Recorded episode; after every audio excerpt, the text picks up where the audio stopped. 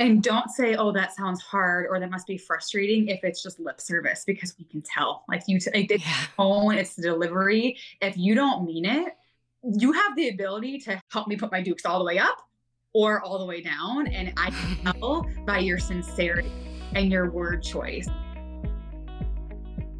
Hello, you're listening to The Rare Life. I'm your host, Madeline Cheney. And today we have my good friend Tiffany Goodchild sharing five surprising things parents want special education professionals to know. And really quick disclaimer in the US, it is largely known as special education, which I think a lot of us are hoping they change at some point soon. I know in other countries it's known as accessible education, inclusive education, or disability education, which are all better titles for this. Anyway, I diverge. These are all the same. So if you're an international listener, that is what we're referring to. Tiffany is the perfect guest for this episode because she's been on both sides of the table with this. Before her disabled six year old Carter was born, she worked in the special education system for 10 years, both as a school psychologist and later as a principal at a school exclusively for disabled kids. And she often let out on some of the trickiest IEPs with families. And as highly trained and experienced as she was in that field, there are a ton of things that she wishes she would have known and implemented in the way that she approached her work with families.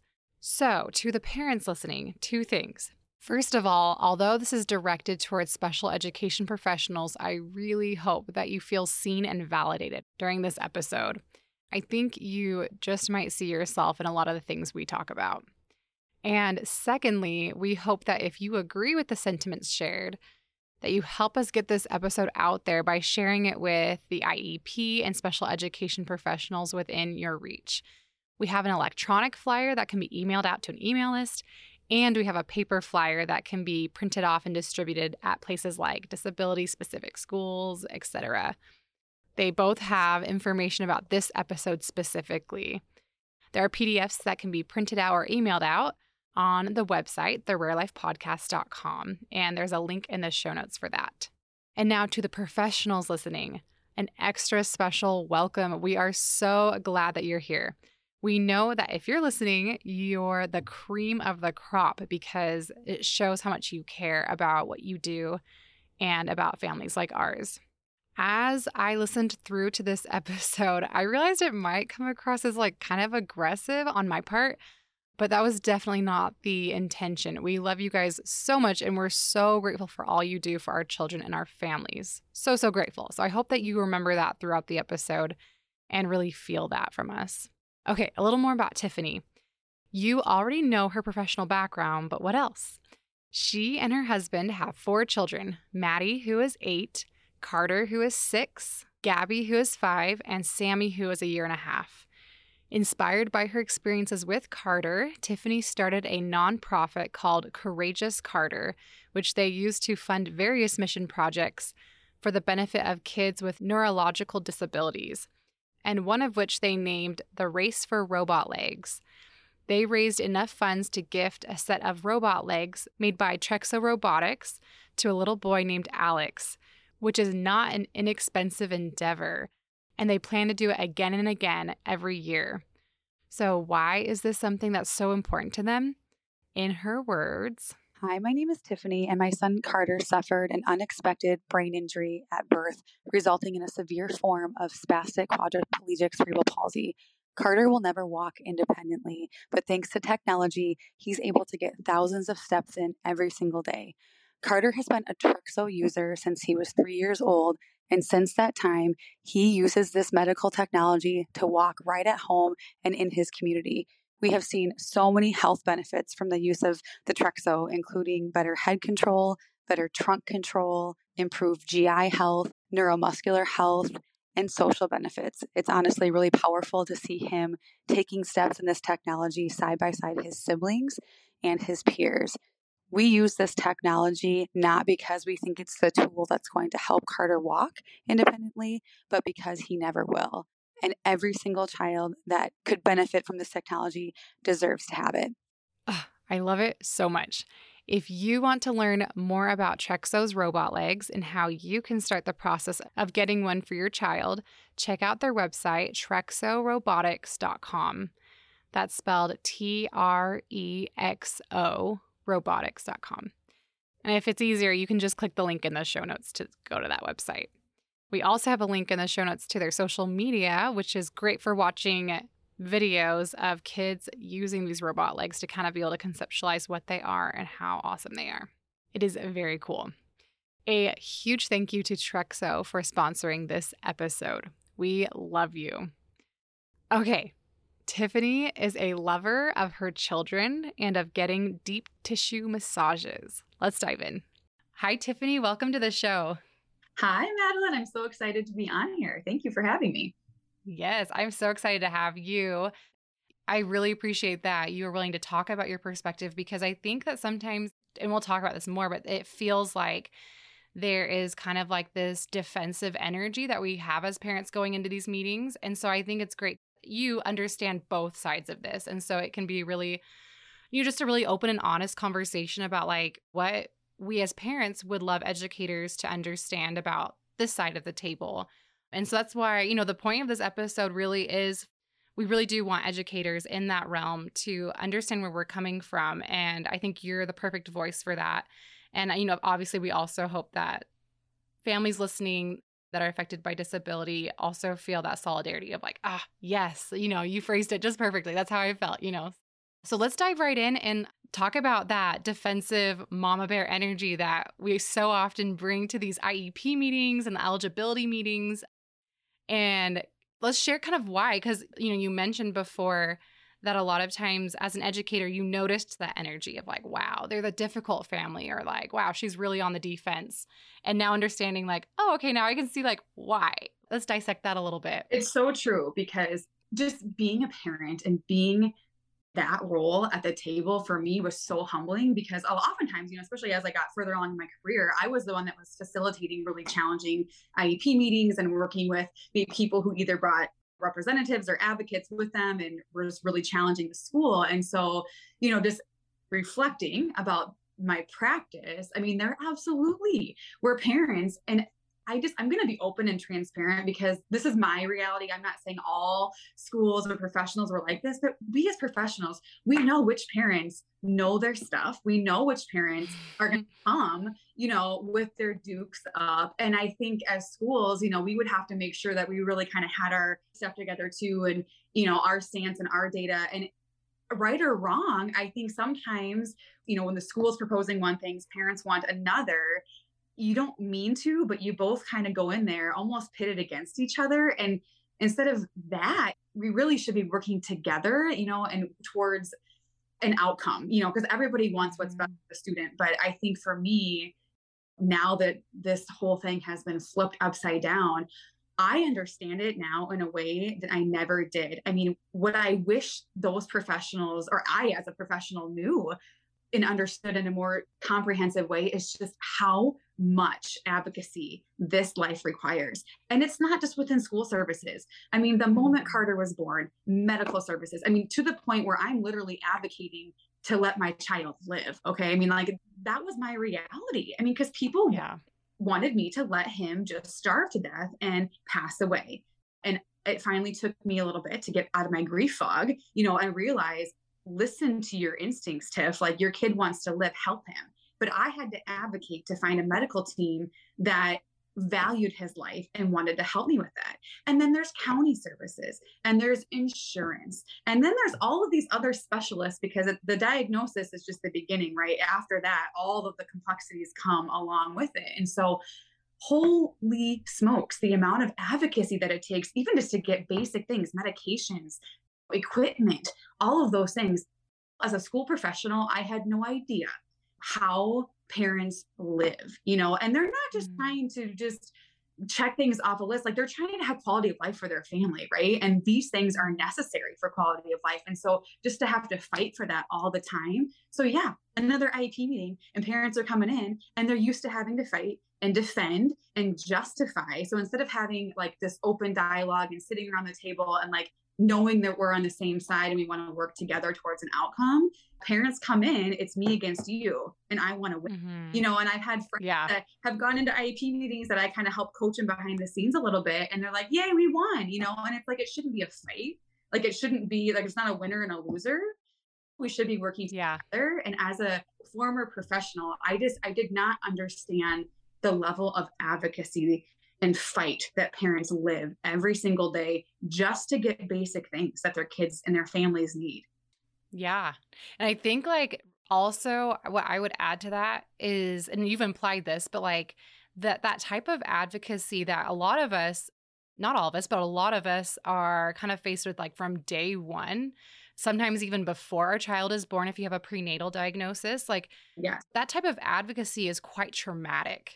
If you picture, you know, putting yourself in our shoes of like, wow, what would that feel like to have to fight for my child to live? Like that's such a basic thing to have to fight for. And so there's a lot of trauma there. Well, and one thing that I've really unpacked, I think I really appreciate you bringing that up because trauma teaches you to defend and protect, right? Mm. And that hmm. a trauma response. And so when you go into these meetings and you're requesting something and you feel resistance from the other side, that trauma response just kicks in. I mean, I would sit in these meetings when Carter was even in early childhood and we're not even talking about anything that's like life or death or anything truly that significant, but I can feel myself becoming defensive and tense. And I've had to unpack a lot of that, but a hundred percent, it's a trauma response. And I don't think professionals I know there's been trauma informed training that some schools have done, but I don't think that a lot of the professionals that interact with families on a day to day basis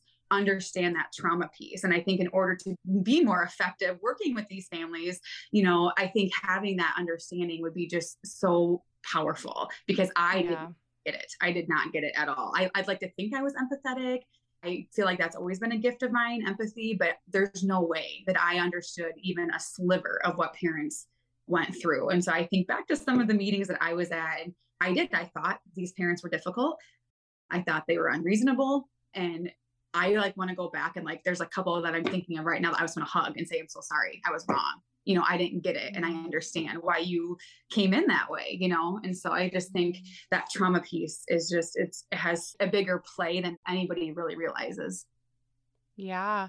Well, and I think that, like, I'm just picturing, you know, as professionals listening to this and like, I think just integrating that compassion and really just being like, okay, like, that's really sucky, you know, like, just to like kind of sit with that and like picture what that would be like to have that trauma in our past and having that kind of be brought up in these meetings that aren't you know a lot of the time there's nothing like life threatening about like what services we're advocating for but we go into that mode like our body feels all those memories. And I think having that compassion to say, like, okay, that sucks.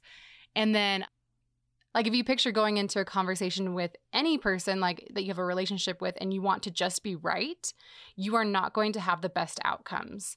But if you go into the conversation with compassion and like empathy and like, hey, let me see where you're coming from. Okay, I can kind of picture what that might feel like. And wow, you are probably being triggered right now from past trauma. And so I can be, like, just come from more of a compassionate side. I think that could do worlds of good as far as making sure that the conversation instead of like who's right and who's wrong and who's going to win yep. and more of like how can we figure out the best solution for the school district and for the child well and it's just like like you said having an open mind so that effective communication can occur but in order for parents mm-hmm. to put their nukes down they need to feel that you see them in a, at least a sliver of that you know i think for me what i always say to people if i know someone's a parent like a mom they have a level of understanding as another parent, like parent to parent, where I mm-hmm. feel like it makes them more effective, you know, because they can see that piece of me. And so I think just good conflict resolution skills, right? Just is mm-hmm. having an open mind. And I think one thing for parents to kind of understand, like on the flip side, special education, like the workload that we have, it's crazy. There's so many just timelines, you know, there's so many rules and regulations that you have to follow. And I think as a professional, it's really easy to get overwhelmed because you're trying to teach, you're trying to put these services in place and make them effective, but you're also trying to be compliant and you're trying to get your evals done and you're trying to get your IEPs written and you just it becomes a thing to check off your to-do list. And what I think professionals sometimes forget because they don't always have the capacity and the time and space to really dive deeper into those things. They're just trying to rush through to get it so that they don't get in trouble with their timeline. That the piece of the child and the story behind the child and the family, it kind of gets lost.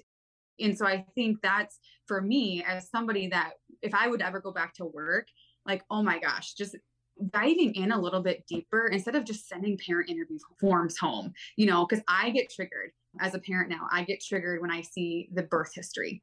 We had birth mm. trauma and that is very well documented. There's no reason any professional needs to send that home. For Carter, he's very severely affected and he's very discrepant from his peers. And so when I get questionnaires about developmental milestones and when it's well documented what his skills are, there's no need. There's no need to send a form home where I'm going to say, no to everything when there's other sources mm. of data that are going to inform that. But I think as professionals, you get so busy and you have your tools and you have to get this evaluation done or you have to get this IEP written. So, oh, this child has a developmental disability. I'm going to send home these questionnaires, these tools for the parent, and you're just trying to get stuff done. And then that has this major effect on the parent when they get these. I mean, I remember opening it up last year, it was Carter's first reevaluation, and I bawled seeing an ABAS. And that's a tool that I sent home to so many parents because I literally had to say no to every single item. It was mm. dumb. That doesn't help build his skills in school. There was no information that that team got from me filling this form out. You know, I mean, that's a very specific example, but I just think, you know, the, the bigger idea is that like, let's just put a little bit more thought and time and effort into that understanding piece and diving a little bit deeper to understand a little bit more about that family's background so I can be a sensitive practitioner, so I can ask the right questions and not trigger these families in a way that's going to shut them down. Does that make sense? Yeah. Yeah, totally. I think that is so so true. And I think it all comes down to like seeing the human part of it, like just being like this family's not just a work case. What do you call that? A case? Yeah, I mean another case. Case management you have so many kids on your roster or your caseload. Mm. You have to have these evaluations or these IEPs written by this mm. timeline, you know, and by this date. And in order to do that, I have to ask these questions. And so I just mm. get this mode of getting it done, right? And this mm. to use to answer these questions. So I'm just going to send these tools home. You know, I just think that's one thing I wish I would have done better.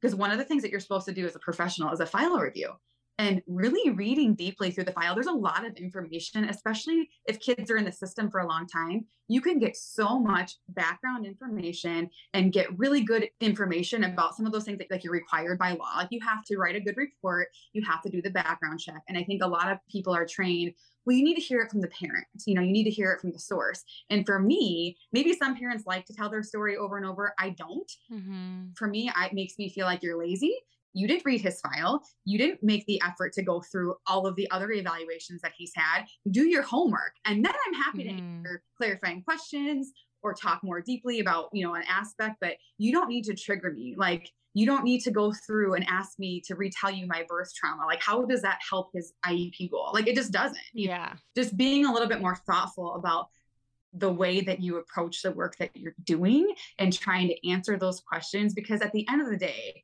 it's about outcomes for kids. It's about how are we going to make these kids the best version of who they are, their authentic selves. Disability aside, what are they like? What are their strengths? And how do we build upon those? And how do we create services around that so that mm-hmm. way they can thrive? And that's what it's about. So, like some of these questions and some of these questionnaires that are the state requires you to send home or whatever, it's so triggering to families that that becomes for me especially like the focus and then i shut down and we can't get to the good part. We can't get to all the things that carter can do and the goals i have for him and my ideas about the services that would best suit him you know because you're spending so much time kind of in this fight or flight mode. I think the outcome like you spoke about in the beginning of this conversation it just it, you don't even get there because there's all of these other barriers that come up that shut parents down. You know and then we get defensive and then the professionals get defensive and you know you've been in those meetings where the energy just shifts and all of a sudden it feels like a me versus them. And it should never feel that way. Like effective iep meetings should always feel good for everybody working together. So. Yeah. I feel like the knowledge that it's really difficult for us as parents and that a lot of times there is trauma i just feel like that's such a game changer to keep that in mind and to be aware of that. I'm like, if they understand that that's going to improve outcomes and you know our relationships and stuff i think it's just going to make everything so much better. Because like you say like then it's like well i'm not just going to send home a questionnaire where they have to relive everything and where they have to just check all the no boxes and things like that. Like if you're like oh no wait this is probably traumatic or triggering for them. And so i'm going to think of a different way to do this or i'm just going to get the information i need from actually like looking through the file more intently or you know things like that. You know you also hit on a really important part where it's like focusing on the deficiencies and basically what it feels like I think for a lot of us is like how can we make this child less disabled or you know how can we make them like this other typical non-disabled kid? And i think as a parent hopefully a lot of us will come to the point where we accept our child's disability to some degree, right? And we're like, we love our child how they are. How can we help them reach their unique potential, right? How not how can we make them more like their non-disabled sibling? How can we help them be the best version of themselves, the happiest version of themselves? And so focusing on the deficiencies and like, well, what can they not do is less helpful with that. Exactly. And I will be the first to admit there is ableism in our system. There's ableism in the medical system. I mean, truly, the way professionals are trained, you don't realize it. It's not like nobody wants to be an ableist, right? Nobody wants to have those viewpoints. But if we're going to really make progress, we need to be honest with ourselves and be reflective. And that's something as a parent that I've had to unpack because here's the thing medical model is often what professionals are trained in. And it's this deficit model, this discrepancy. Mm-hmm. Where is your child? How discrepant are they from this neurotypical development? And what can we do to bridge the gap? Because neurotypical development is the standard, and we need to get this child to that standard instead of just accepting who that child is, their authentic selves. And of course, like I like to say, I have realistic hope. Realistic hope oh. Accepting the limits while striving to push them at the same time you know and that's been something that i think over time i'm getting to this point where i'm instead of grieving the child that i lost right like that i thought i was going to have i've really becoming into this place of accepting who he is and celebrating that. And i think if professionals could just shift their thinking a little bit you know and unpack a little bit of that ableist training that is just so embedded within the system, I really think that kids would be served so much better, you know? And so thinking about what are their strengths, what is realistic for them, you know, and still having high expectations, but accepting that there's going to be limits. Like we're not going to be a neurotypical learner and that's okay. But this child mm-hmm. still has skills. Even somebody as severely affected as Carter, I mean, we are working on eye gaze communication. You know, he's working on assisting in transfers. There's a lot of functional goals within his IEP, and a lot of it's really hard. And he may or may not attain those goals. But man, it's so powerful to see educators put services in place to help him be the best version of himself and just accept that and be okay with that. And so I think you know, if professionals could get out of this deficit discrepancy kind of model and really celebrate more neurodiversity. You know, I don't think I had enough training as a professional, even in special education, in neurodiversity. And what does that mean? And how can we help kids be their authentic selves and help parents accept that and be okay and celebrate that? Because I think mm-hmm. because of this ableist system that we all are kind of a part of, parents feel like they're failures because my kid's not doing this goal. My kid's never going to read. My kid's never going, Carter's never going to eat by mouth. That was a big part of my grief. I felt like such a failure for so long. But it's okay. He doesn't need to eat by mouth to grow. We have a feeding tube. Like I've moved on mm-hmm. from that, you know, and just giving parents permission to let go and focusing on all of the great things their child can do. You know, I think that's really, really powerful. And until we just really confront the ableism that is so embedded within the training and the systems that we rely upon, I don't think we're going to get to that point, you know, and that's what I would really love to see professionals do is some really like deep reflective practice about, you know, maybe their own views about disability. Yeah, because like you said, I think that as parents, you know, we are sort of victim to that type of training, the medical model where it's like a bit ableist of like, okay, how can we get this child to just be as non-disabled as possible? And, you know, we're going to try to fit them in this mold and what are they not doing? Since we are so integrated into like, you know, the medical world and helping our child live and then in the educational system and helping them get the services they need like we are hearing these different themes that are reoccurring like okay like well i guess i'm a failure because my son will never eat by mouth or you know things like that and so you know as parents like i think it's also doing us a favor when an educational professional is hey what does he do? What does he love? instead of what are the, all the things he's not doing? And one thing that as a parent that and i'm sure this is the case for you as well like one thing that's been really powerful is to listen to disabled voices because I think that's really where a lot of that ableism gets dismantled or put into question of like, okay, how do you define quality of life? And, you know, is it bad that he's never going to eat by mouth? Is that bad or is it actually just neutral? And as a parent, I've learned so much and I feel like I'm so much better equipped to be a good parent for my son with his disabilities and help him really love and accept himself and have these realistic hopes where you can be like, he's never going to like do these certain milestones, but we're going to push the limit on what he can do and help him still strive, right? We're not just giving up. Exactly. But I I mean, I think there'd be a lot to learn by including disabled adults' perspectives in, you know, the educational training or like as a professional, right? Being like, oh wow, look at this ableism, right? Like, because I'm not even sure that everyone listening even knows what that is, right? Where that's a prejudice against disabled people. I'm not a special education professional. I mean, I had a career for a good 10 years, and even before that, I was doing obviously a lot of pre-service training with the med graduate program. I never once heard the term ableism.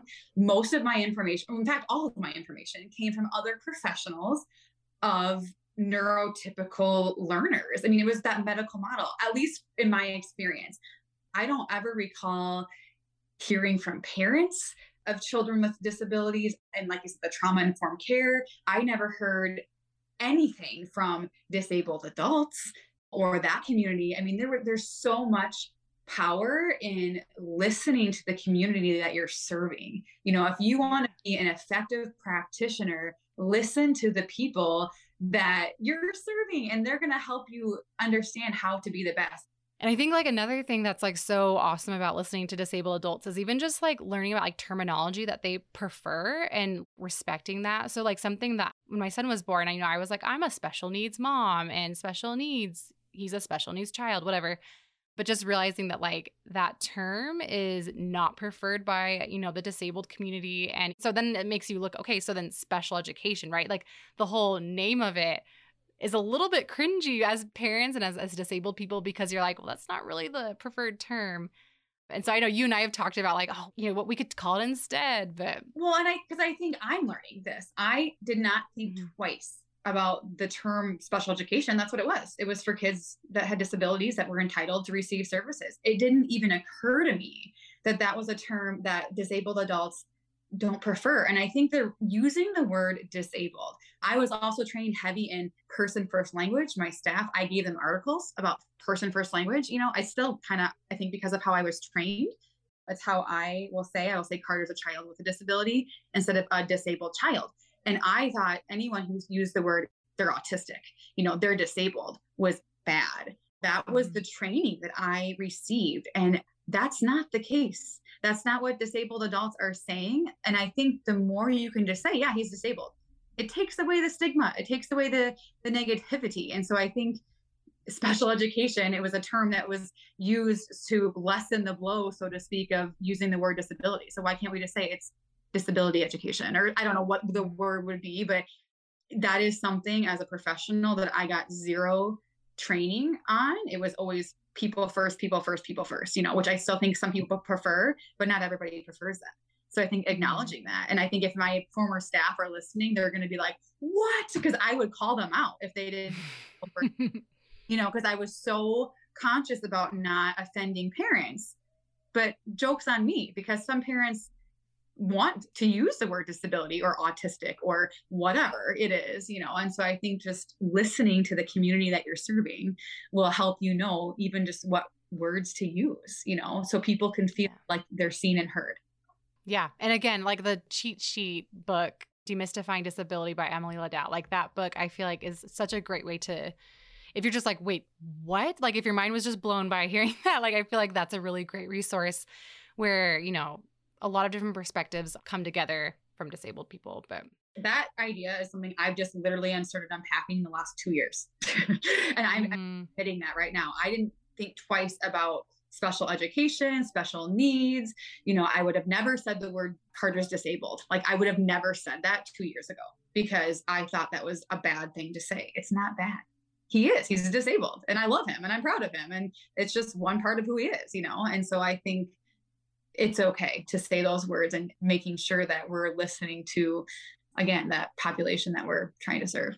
And I think for me, so I'm type A and I like to be the best. I'm a perfectionist, and that means following the rules. And so for me, when I was practicing, and this is just me being reflective and just honest about it, I wanted to be the best. And if my boss said this is what the standard practice was and this is what best practice is, I'm going to strive for that. So if that means I'm going to use all these tools and I'm going to do it this way, then that's what I'm going to do because I want to be the best and I want to follow the rules and be good at my job. But it's not about being good at your job. It's about helping families and it's about servicing families and it's about helping kids reach their goals and being the best version of themselves. And so i think if that can be your bar that you're striving for and trying to educate yourself from the community that you're serving that's going to be the best training that you'll ever receive because now that i'm a parent i'm not kidding you i have learned more from parents and the disabled adult community than i have from any medical or special education professional. And that's true.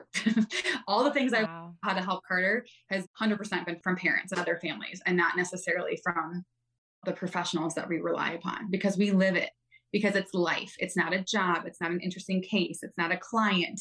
You know, it's not this clinical model. We have a family, we have a little boy, we have other kids.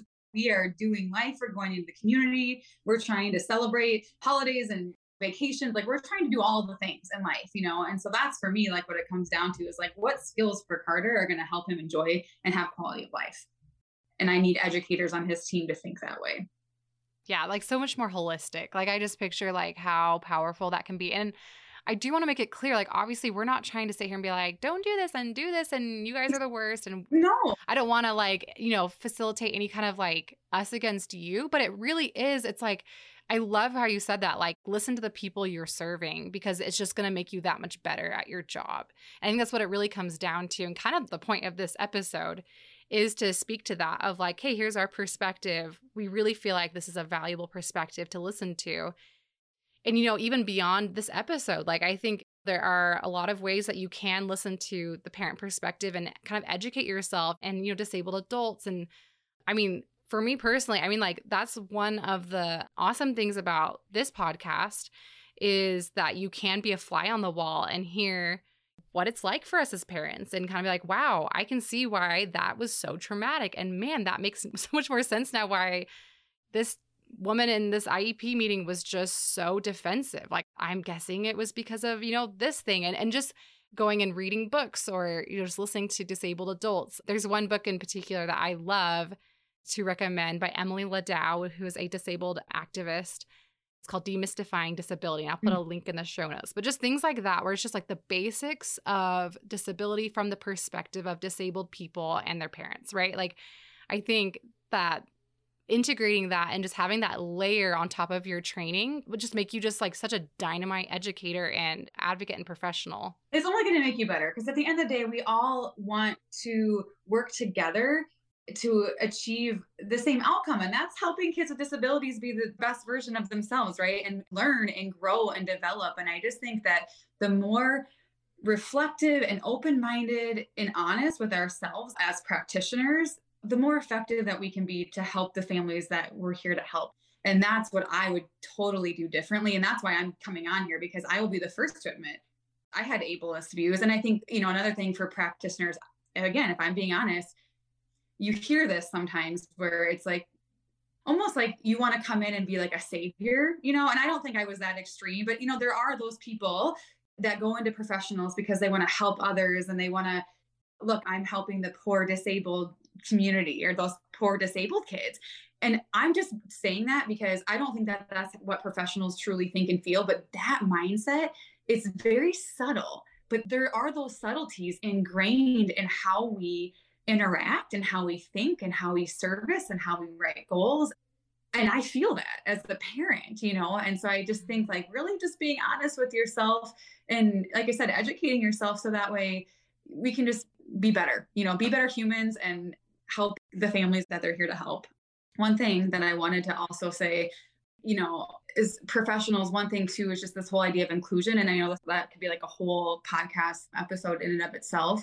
But you know, like it's like it's not Carter's job to educate the classmates. You know, I think sometimes I just went into Carter's class actually a couple weeks ago because there was this little girl and she was terrified when the nurses gave him a medication in his G-tube button she thought it was a needle. She thought it was hurting. Oh. And so I was like, oh, sweetheart, like, no. So I went in and I read a book called No Such Thing as Normal, and they're first graders. And it was so powerful because it was authentic. We came in, we had lots of questions about Carter, but also just how we're similar and how we're different and how we can interact with Carter and things like that. And I think those kinds of things are so powerful and authentic. But I think sometimes, and I've seen it just because of the experience I have as a professional, is like, you say that you're including kids. Well, there's the kid in the wheelchair, just because he's physically in the room, it's not his job to educate other kids on wheelchairs, you know, or feeding tubes, or like that's a lot of pressure for any six year old.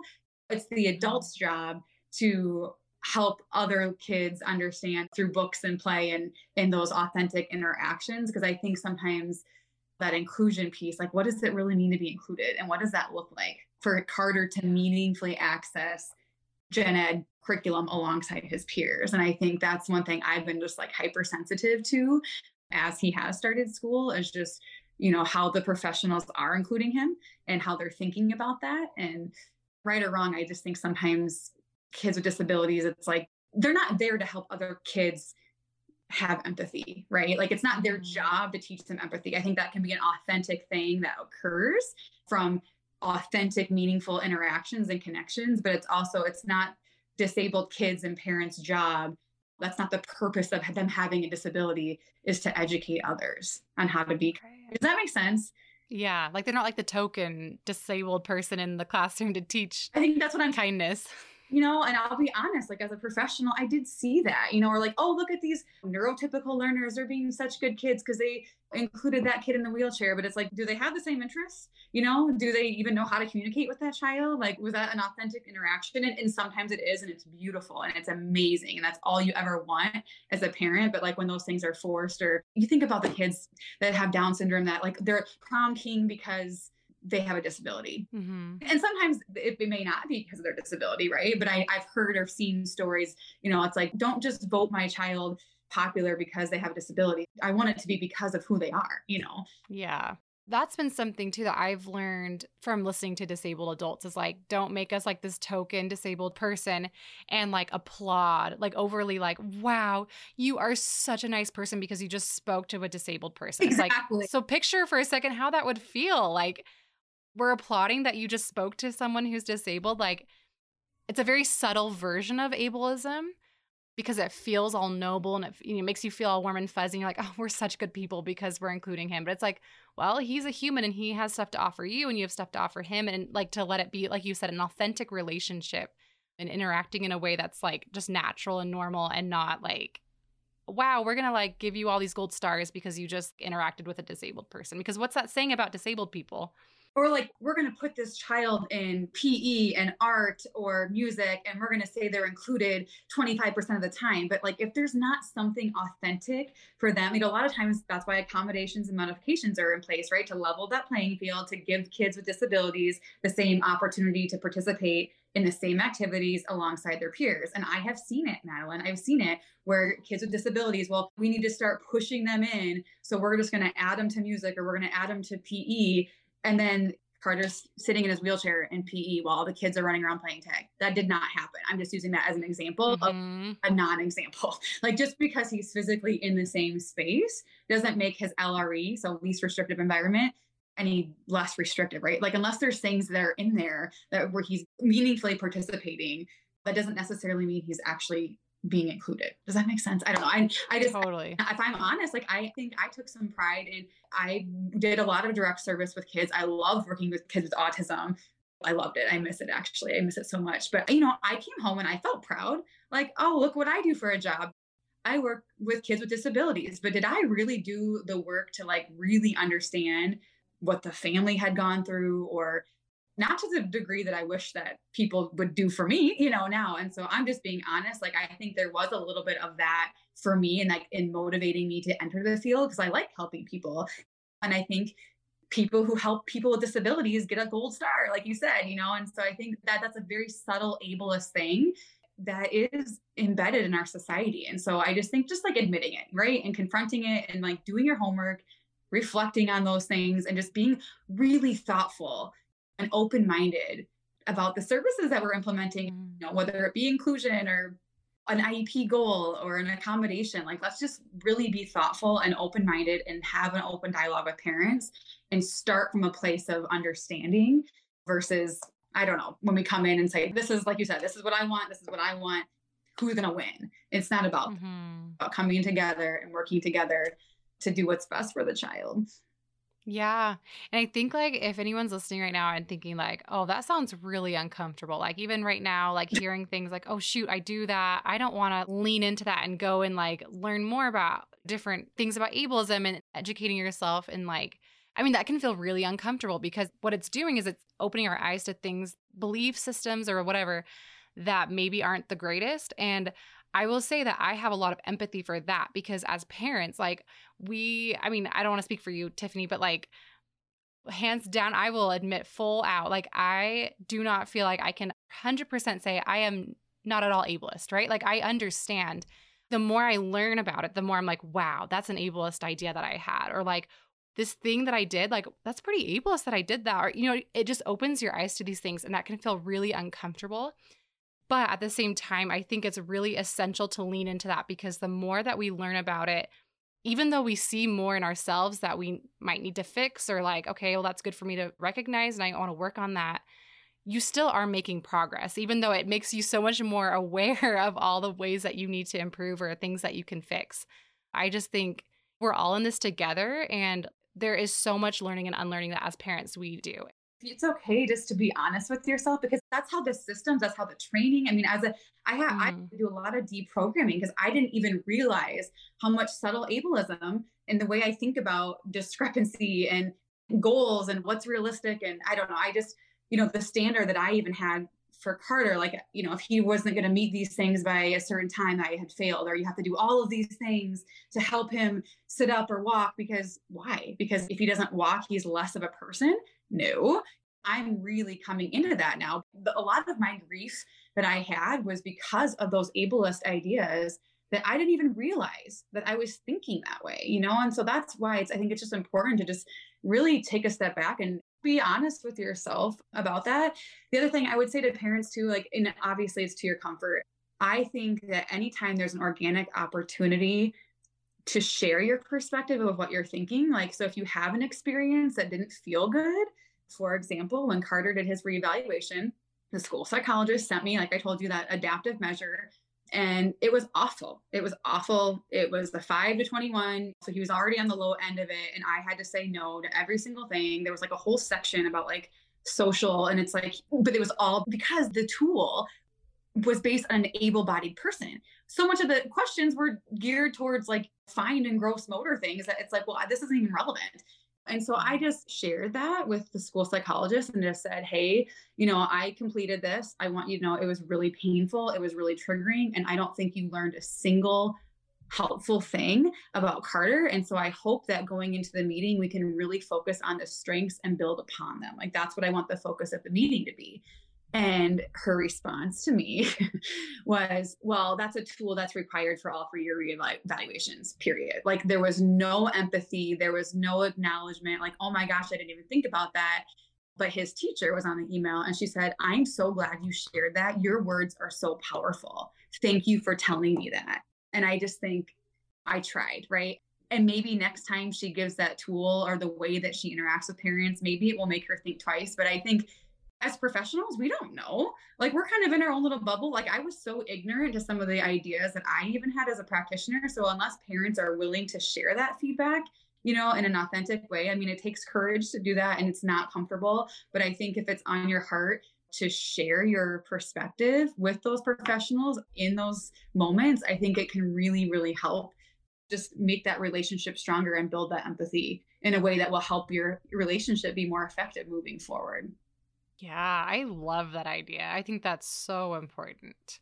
Yeah, and I think like along with that, I think it's important to kind of question to a lot of these policies are like, oh, well, I just need to send it home and that's just how it is. And you need to deal with it. Like, I think being more open minded to be like, okay, like if we are truly a team and we're working together as educator, professional, as a parent, working together for the greater good of like this child, then we need to be open to questioning things, right? And to be like, oh, should we send home those things? Or why are we just saying a hard no to having a nurse in school? You know, things like that, where it's like, if we uh, really do want the best outcome and you know and we understand too like there are limits you know we know there are budget things and exactly. but like i think like not saying no just because there's a rule in place and you're not willing to kind of push up against that with us can feel frustrating Absolutely. And I think, you know, there's been a lot of scenarios, you know, and I have friends that are still in the field and working. And so I've, you know, I always pick their brains from time to time. And I think it's just, you know, well, this is how we do things. We don't do that because it's a liability reason. And then like that's just the end, you know, but sometimes things shift and evolve and we kind of have to do that too. Like for example, COVID obviously changed a lot of things and staffing shortages are so real. I mean, everybody feels the effects of that so as an administrator, I can totally appreciate like what do you want to do wave my magic wand and make a nurse appear for your child or like make a para appear you know it's like staffing shortages are so hard right but at the same mm-hmm. time i'm going to stay in, in my lane as a parent and i'm telling you this is what my child needs so how can we work together to come up with some sort of creative solution to make that happen and i think just taking a step back and just being like okay why you know why why is this a hard and fast rule and does it still need to be a hard and fast rule? You know, what other resources are out there that we can make this happen for this kid? Because I think, you know, that staffing in schools is just such a, a big one for parents. You know, a lot of kids need, whether it be a nurse or a paraprofessional, and those people are really hard to find. And so I think if we're really thinking about what's best for this child in order to learn and access FAPE, what does that look like? Does it really mean saying no? If there's a nurse available from a private agency that can come with the child to school and support that child's medical needs so that way they can learn. And Carter's nurses go to school with him. And so that was something that not very many districts do in Minnesota. And it's been such a positive thing, you know. And I've talked a lot about this, and I've talked about this with my friends, and now the people in leadership roles are a little bit more open minded, you know, and that's how change happens, you know. So I think just again, it goes back to just being open minded and thinking critically about the why behind something.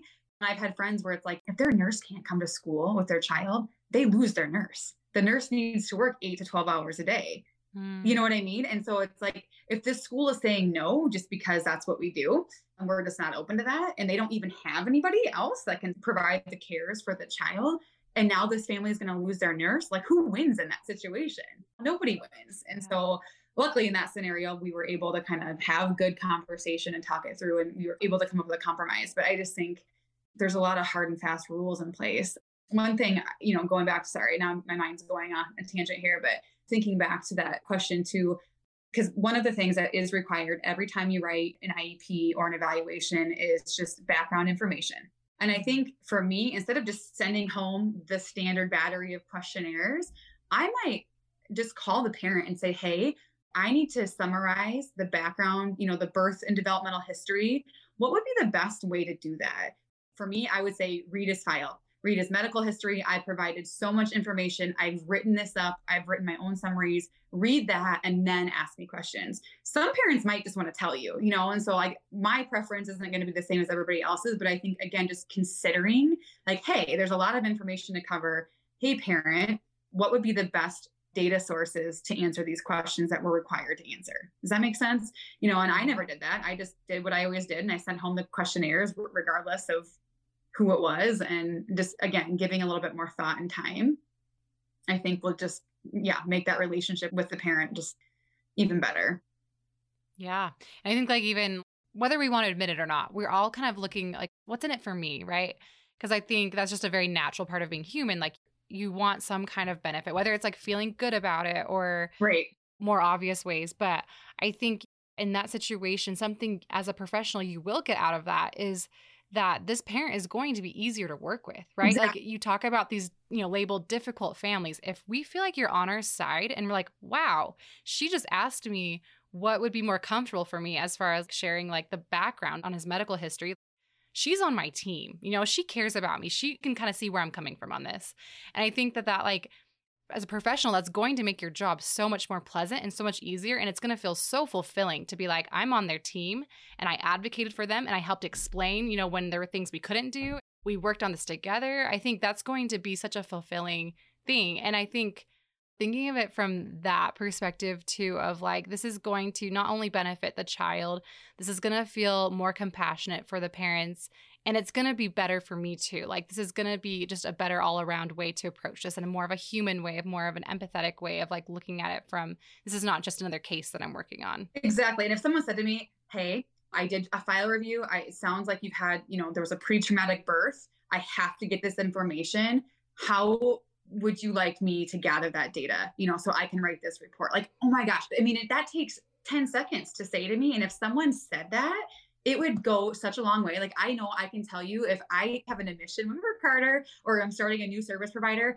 and someone read his file, like they actually read the file, it just it means so much. And immediately my defenses are down. I'm excited to talk to them. I'm probably even willing to share all the trauma with them because I feel so like they actually care because they took the time to read a little bit before and it doesn't take that much effort you know and i'll be honest as a practitioner i'd like to say that i did that every time but i didn't i know that i didn't so i just think those things i didn't realize what an impact that kind of stuff can have on families and how much more effective and better it can be to work together if you just take a little bit of time the other thing that i really like carter's teacher always says to me especially when i'm in like mama bear mode because I will get very fierce and I do, but I definitely do. And I love her so much. And she'll say, Tiffany, I hear you. She doesn't say I understand because that's been a trigger thing for me too. I don't know, maybe that's just me. But when I have medical professionals or if I'm inpatient and I'm hospitalizations are a big thing for me. And if I have someone say to me, I understand, I understand, I want to be like, Do you understand? Have you gone through what I've gone through? You know, has your kid ever been on hospice and you've been told just let your kid starve? I mean, like, I go, I mean, like, that's where my mind goes. I just want to go. Like, mm. don't say you understand. But Carter's teacher always says, I hear you. And I know she does. You know, she can't change anything, but she says, I hear you. And like, that's really honestly, it sounds so cliche, but half the battle is parents just want to be heard because right or wrong, we're used to having to scream and yell and fight or say the same thing over and over to be heard. And I didn't understand that as a professional, like how much energy parents have to expend just to even just be heard. And it's true. Mm-hmm. Like that is a thing. I mean, at least in my experience, I mean, it's exhausting. Yeah what I'm hearing from you too is like we want to be seen. Yeah. And I think that's what really comes down to is we want to feel seen. And so like things like that call of like how do you want me to collect this information or saying the words I hear you. Like we're going to be like, "Okay, good. Like I can stop screaming about this." And we can tell too, right? Like if you just say I hear you and we can tell you're not listening or you don't know the background or we are just another case, like we can tell that too. So it has to be authentic. But I think like anyone we want to be seen. And as a parent too, you kind of touched on this, but as a parent like when you feel that trauma response and you feel defensive and you feel yourself going into mama bear mode and you're like aware like wait this reaction i'm having is not necessarily like appropriate for what's going on right now. Mm. Like you know this is from a trauma a trauma response and like as parents we don't like that feeling. You know like when i feel myself like enter the meeting when it's like on zoom that's how we've been doing our IEPs and yeah. things like that but like enter the meeting and i feel myself like like here we go i need to win. And i'm like why am I feeling this? I do not want to go in here guns blazing. Like, I don't. I don't want to feel this way. And so, you know, again, this is just like a mutually beneficial thing. And I think as a professional, you have so much power in that because, you know, you probably aren't having trauma responses as you're talking about these things or entering this meeting. And so you can speak from a more logical standpoint of being like, okay, I hear you, or like, wow, that sounds hard, or just having those little those little moments of like empathy or compassion or like showing or illustrating in some way like we're on your side like we're, we're working on this together. And don't say oh that sounds hard or that must be frustrating if it's just lip service because we can tell. Like you t- it's yeah. tone it's the delivery. If you don't mean it you have the ability to help me put my dukes all the way up or all the way down and i can tell by your sincerity and your word choice you know? It matters it really matters i can feel that. Or it will just make me emotional. Like I go kind of two different ways. You know, I can just really gear up and just feel very defensive and my dukes are up and I'm to just advocate and mama bear. Or I'm to shut down so much where I'm like crying and I am so embarrassed by my emotion because I know that everyone else is in a logical place, but like you said, I'm having a trauma response and I'm so hurt by what you just asked me because I can tell that either you don't mean what you say or you have done no homework. You don't understand anything about my, you know, you go, you kind of spiral out of there. And then I'm just so frustrated that I cry. And now I can't mm. function. Now I can't participate in this meeting as an effective participant. And this sounds so cliche too, but I wanted to mention this too. I forgot to write this down parents are the experts. Okay. I don't know how many times I was trained in a collaborative consultation model, right? So that means you work with the parents are the expert in their child, you're the expert in instruction, and together you come together and you make this glorious IEP. I'm telling you, just from my own professional experience, there were times when I did not give parents the credit they deserve because somebody, another colleague might have said, oh, you know, look out for this one. This is the difficult parent, or this parent is really challenging to work with, or ask this really crazy question. You know, how could they even ask for such a thing? And all of a sudden, you start forming these thoughts and opinions about parents. And I just, I did not give parents the credit that they deserve. Parents really are the experts in their kids, you guys. We really, really do. We know all of the things about them, and it's really up to the professional to ask the right questions in the right way so that way we can have a true picture of who this kid is, what their skills are, and how we can help them grow. But I don't think I really gave parents the credit that they deserve.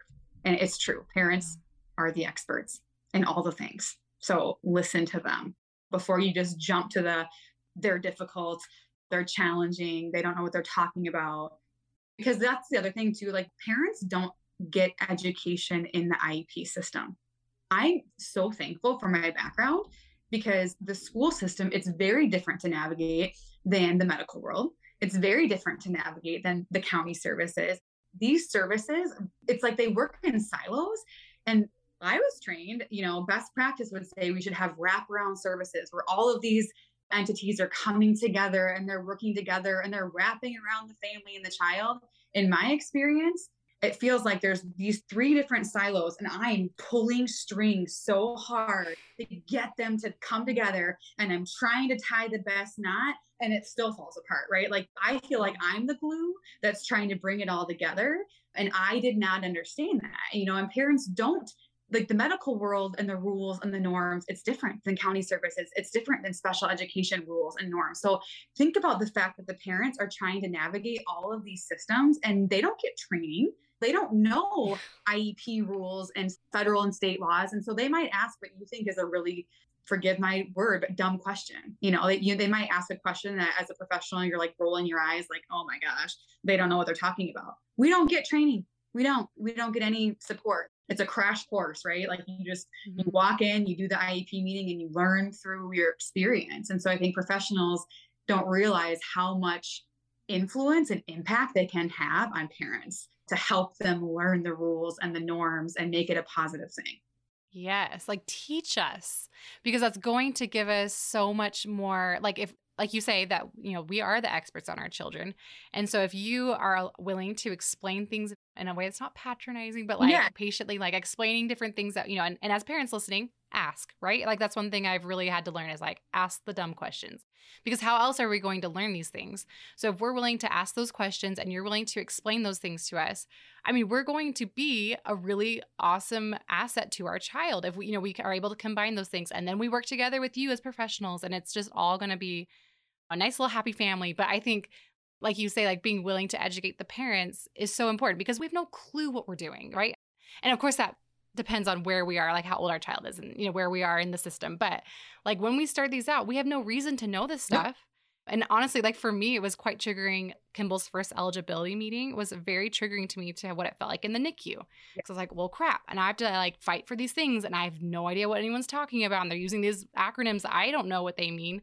And so recognizing that, like, there's a huge learning curve and we're trying to figure this out. And, you know, the more we know, the more powerful assets we are to the team and we really can work together to have a really awesome situation for the child. Exactly. And parents too, like teachers are so overwhelmed. They are trying to do their best. I think everyone needs to remember that everyone's trying to do their best, right? And the teachers mm-hmm. trying to learn too because the thing about special education law, it changes all the time. And the teachers are the ones that are like in the trenches, so to speak. They're on the ground, they're with the kids, they're doing all the things.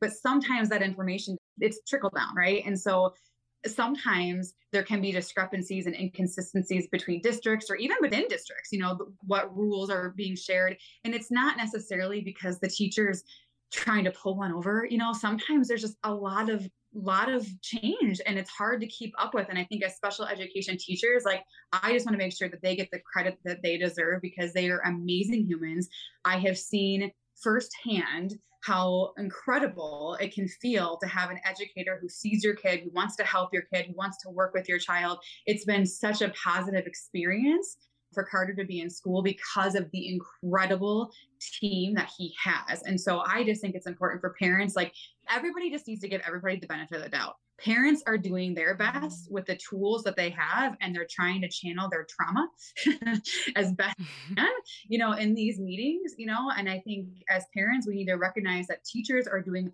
their very best to, they're under a lot of pressure to follow the rules and to be compliant and to practice the way that they've been trained and it's not always their fault that they might have said something ableist or they've sent the wrong questionnaire because they're just trying to do what their supervisors are telling them to do, you know. And maybe this district didn't get the latest from MDE that day, Minnesota Department of Ed, you know. And so sometimes I think it's just important if we just remember everyone's trying to do the best with the information that they have. And I really do believe that, as cliche as that sounds, you know. And so I think that can just kind of, again, everybody can take a step back and put their defensives down so we can all like just come together and work more effectively. Yes. Oh my gosh, I love that. I think that's like a great theme to really have to like coming forward from this episode is like giving each other the benefit of a doubt and really genuinely trying to work as a team. I love that so much. Grace can go along. Grace, grace for you, for your, for yourself, for other people. yep. And uh, parents bring cookies, like bring cookies, bring snacks, write thank you cards to your teacher. I know that sounds so silly, and I'm sure so many people probably do this. You could probably even ask a question and get a ton of really amazing ideas. But I think also as parents, your teachers are doing so much. Your IEP teams really want to help your child. And if you have a team and you see people that are doing the awesome, like let them know how awesome they are, you know? And I think seriously bringing food to IEP meetings, because sometimes they can feel really tense and really uncomfortable. And I get nervous even with my background, I get nervous. So anything that you can do to make it a more comfortable situation, you know, and food, coffee, you know, all of those things can go a long way. So yeah, but just make sure that as a parent, if you have a good team, let you're letting them know how amazing they are and why. You know, I think it's just really important to show that. Yeah, because it's all a big deal. It's all a really big deal to, you know, each family it is make or break. You know, that can make a huge difference in just your life, right? Of like, oh, I feel like this team hears me and I love them and I appreciate them, or, you know, the opposite, just, oh, we're really butting heads and this is really stressful. Like, these are really big deals to us. Well, thank you so much, Tiffany. I feel like we could keep talking for hours about this, but I so appreciate your like your perspective and that you're willing to share it in such a kind and honest way. And I think we just both hope that this episode really is helpful to people and opens a few eyes to different perspectives. So, thank you so much. In the show notes, we have links to connect with Tiffany, me, and Trexo Robotics on social media, as well as websites to learn more. We also have a link in the show notes to a few episodes all about IEPs if you want to do a little more learning there. There are also links to the books that we mentioned in the episode No Such Thing as Normal, which is a children's book, and Demystifying Disability, which is a book for adults. They're both so good. Go check them out. And don't forget to head to thereallifepodcast.com to find materials for sharing this episode with the special education professionals in your life. Also, if you were scratching your head when Tiffany and I talked about avoiding the term special needs, you are in luck. Our episode next week is a conversation with disabled and medically complex adult Hannah Seltzer, known on social media as Feeding Tube Fitness. And we talk all about the term special needs and why we should question our use of it. We're also joined by parent Carrie Harbath, who was a guest on the podcast way back in episodes 10 and 11. Don't miss this dynamite conversation. See you then.